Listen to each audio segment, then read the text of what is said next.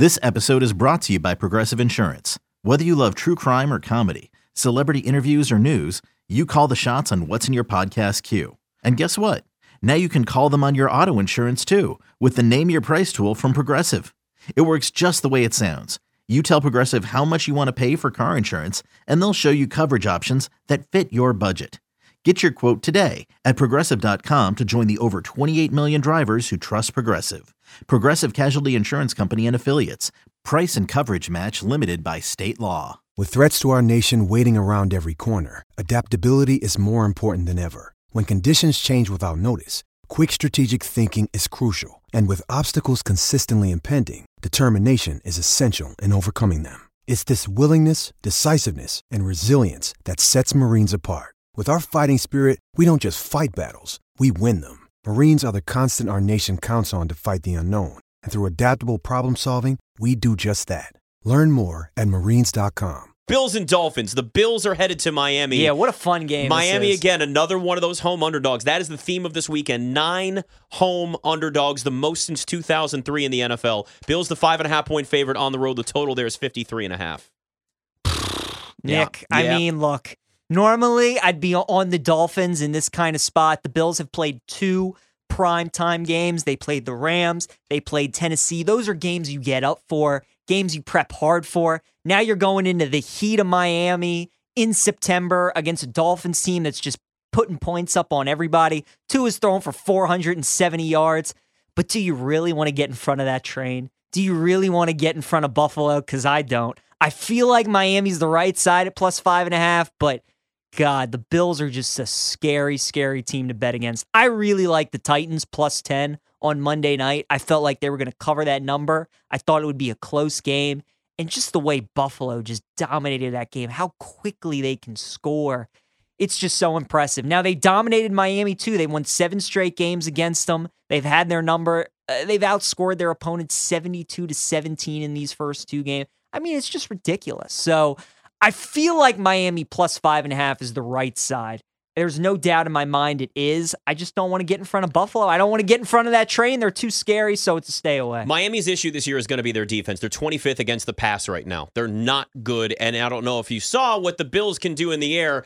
Uh, they can throw the football a lot. And Pretty they did what they did last week against the Titans without Gabe Davis, remember, too. Yeah. Another big play guy that I don't know. Have you seen? Is he good to go this weekend? Do we know? I don't know if Uh, it's been That's confirmed. a good question. I don't know if it has been Because that yet. certainly matters, and that Oh, would matter for, sure. the total in this too. Because I do like the over. I do know Jordan Poyer's out for the Bills defense, which is big. Their yeah, safety. Yeah, He's and, and out. and listen, you're this is two offenses that are potent. In fact, I would argue that right now, after what we saw last week, the Dolphins' offense is even more dangerous than the Bills. When you got two receivers combining for 22 receptions, He will play, four touchdowns. Mhm. Gabe Davis is going to play, so that's good. Yes. So you're going to have Gabe Davis out there for Buffalo. Miami's going to have their two best receivers, Jalen Waddle and Tyreek Hill combining. Look, I understand what happened against the Ravens is not going to happen every single week. No. Make no mistake about it. You're not going to get six touchdowns and 469 yards from Tua. But what you will get is the constant stress that defensive coordinators have to deal with, including the Bills this weekend, knowing that you've got to watch Tyreek Hill and Jalen Waddle, know where they are on the field, combining for 22 receptions,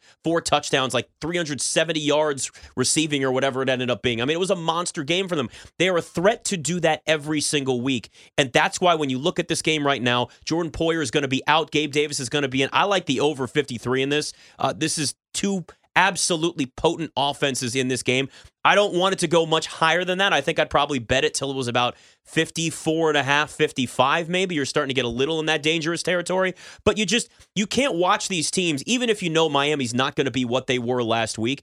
You just can't watch these teams and not see high scoring game between both of them. Now, obviously the Bills have one of the best defenses in the NFL, so that is something to worry about, but Miami's going to probably be playing from behind Yeah. and they're going to have to throw a lot, and they're going to at least have enough. I don't care how good the Bills' defense is. I don't care. You have Tyreek Hill and Jalen Waddle doing what they're able to do, where you don't even have to throw the ball deep. You just drop the ball out five yards out to Tyreek Hill and let him run another 30 yards. So, so there's only so much the Bills' defense can do with that. This isn't going to be like a 40 to 38 game, but it is good. I do like the over in this because it's just there's only so much you can do as a defense against those guys. Yeah, I can't wait to watch it. Only matchup of week three between two 2 0 teams. And it's a big test for Miami, right? Like, even after the Ravens win, people's perception really didn't change them. Like, they're still not putting them in the upper echelon of like the AFC or anything like that. You beat the Bills, though, after how they've looked the Yep. first two weeks. Then the conversation starts to change. Remember how I said, uh, you know, gauge games? This is a gauge game for the Dolphins. Mhm. This is a real statement. Do you belong in the upper echelon of AFC teams? No Do you belong in that class of the Chiefs and the Bills? And right now, this will be the opportunity we'll get to see them. Uh, the Lions, the Detroit Lions. A fun, fun team How to watch right Lions? now. They are fun. Six point dogs on the road, headed to Minnesota. Vikings, Lions, 52 and a half is the total there. Nick, we're going with the Lions plus six in this matchup against Minnesota. I think it's a great spot for the Lions and not a great spot for Minnesota. Minnesota's coming off a short week against the Eagles. Next week, they have to fly out to London and play the Saints. So that's tricky that you get a short week and then you have London on the horizon. And we know Detroit is just they're covering machines. This is what they do under Dan Campbell, especially with a nice number like this at six, where you have a lot of points. Now, the Vikings have won eight of the last nine versus the Lions, including four straight wins at home. But this isn't the same Lions team, and we've been talking about it. The weapons they have on offense, the O line's pretty solid. Swift's one of the best running, one of the best running backs in football. Amon-Ra St. Brown, a receiver. Hockenson at tight end. They can play offense, and I think the Vikings showed us last week. The Green Bay win week one was an overreaction. Now, I don't think they're as bad as they were I don't think they're as bad as they are like they showed against the Eagles. It's Kirk Cousins on Monday night. It is what it is. He's much better at home on Mhm. one o'clock games. I expect him to play better. I just think that Detroit in this spot with Minnesota having the London game coming off a short week, I think it's a good spot for them. And it's a divisional dog, which I always tend to like too. So give me the Lions plus six. Yeah, I listen. The Lions are averaging 7.2 yards a carry. Now those stats are padded because they went against Washington's run defense, which is abysmal and allowing. I think it's like almost nine yards a carry right now. I mean, they're horrible up and down the board. But the Lions have some explosive players. You you know you mentioned Amon-Ra St. Brown and you know D'Andre Swift and like the, the talent that they have there shows that look Jared Goff may not be, uh, you know, uh, even I mean, I'm not even gonna say a Pro Bowl quarterback. He might he- he's an average quarterback at best, but it's working. It's Yeah. working for where they are right now. It's it's just I'll be honest with you, I am surprised. I actually like the Lions to cover in this as well. I just still can't believe I'm looking at them going, they may actually live up to the hype that came into this season because I was worried it was going to be more of this Dan Campbell, you know, you're seeing them on HBO, Hard Knocks, and it's like, well, you know, he's given great speeches. Right. So we're all in on it. Everybody's buying in on the Lions. I was more on the Jags, and maybe the Jags and the Lions that both actually have, you know, a, a just both hit the over on their win total. I had the Jags at over six and a half. The so Lions hoping need to start winning games like this, though. Yes. They need to start winning games where they're like plus six, seven and a half, win games they're not supposed to. So this is a big test for them. Yeah, uh, Minnesota's covered at least the one time they've been a favorite so far this season. It is something to keep in mind, but it's only one game. They've also covered the spread the past four times they've been a favorite dating back to last year. So they've answered in the call, answered the call at least recently with that. But that does not mean that this Lions team won't come out in full force. Though they're not at home. By the way, home field advantage suddenly for Detroit. I mean, the fans there are just they're all in. Yeah. They're all in, and, and good for them. Lions fans deserve it, man. I know what it's like to be a suffering fan of a team, so I feel for Lions fans. That's for sure. All right, 100%. we got to move on now to the uh, what do we got? The the Ravens and the Patriots here, and good. Everything's freezing on me right now, so this is perfect. So if for some reason we can't, where is it? Yeah, the Give- Patriots, the Ravens are minus three. Thank you. It's game. not showing up. Everything You is just technology is a killing beautiful me thing, right now. isn't it? The This Ravens so are a annoying. three, the over under 44 and a half. But Nick, I'm actually There looking at the money line for this with the Ravens Yeah. minus 150. That's what I like. I wouldn't lay the three. Look, the Ravens, they should have won that game against Miami. We all know it. They had an epic collapse in the fourth quarter. They lost a 21 point lead not once, but twice. Yeah, that probably won't happen again in the John Harbaugh era. It was just one of those fluke games.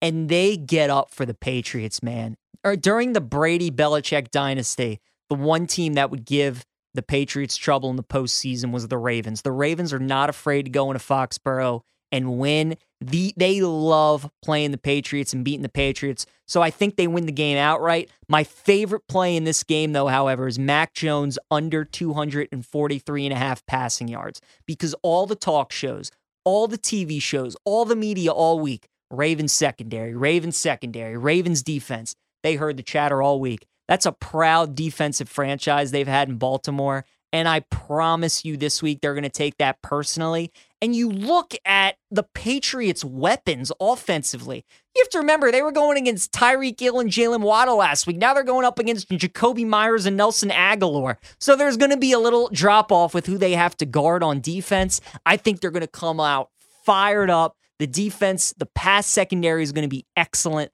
The Mac Jones under passing yards is my favorite prop, but I also like the Ravens on the money line as well. I like the Ravens minus three. I also like uh, Lamar Jackson over 217 and a half for his passing yards. That's a low number. It is. I'm finding a really Lamar's low number been for these. really good as a passer. We had Yeah. Baldy on earlier this week, Brian Baldinger, and he was telling us how great Lamar has looked in the pocket this year, and he has. So I like that look as well. 531 passing yards through his first two games. And New England gave up 270 to 2 on week one.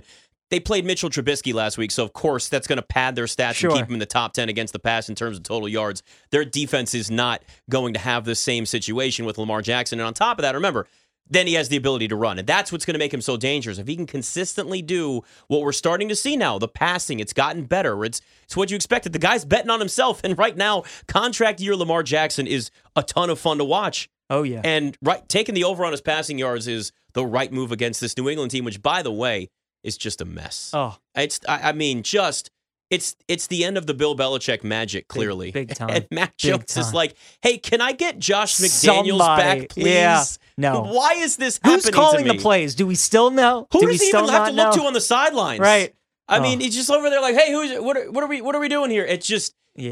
You know- Especially if J.K. Dobbins doesn't play Nick. I really like Yeah. Lamar's passing yards. J.K. think it's a Dobbins' status continues to just be a whirlwind. They they need him back. They they have no run game outside Lamar. They need Dobbins back. yeah, they do.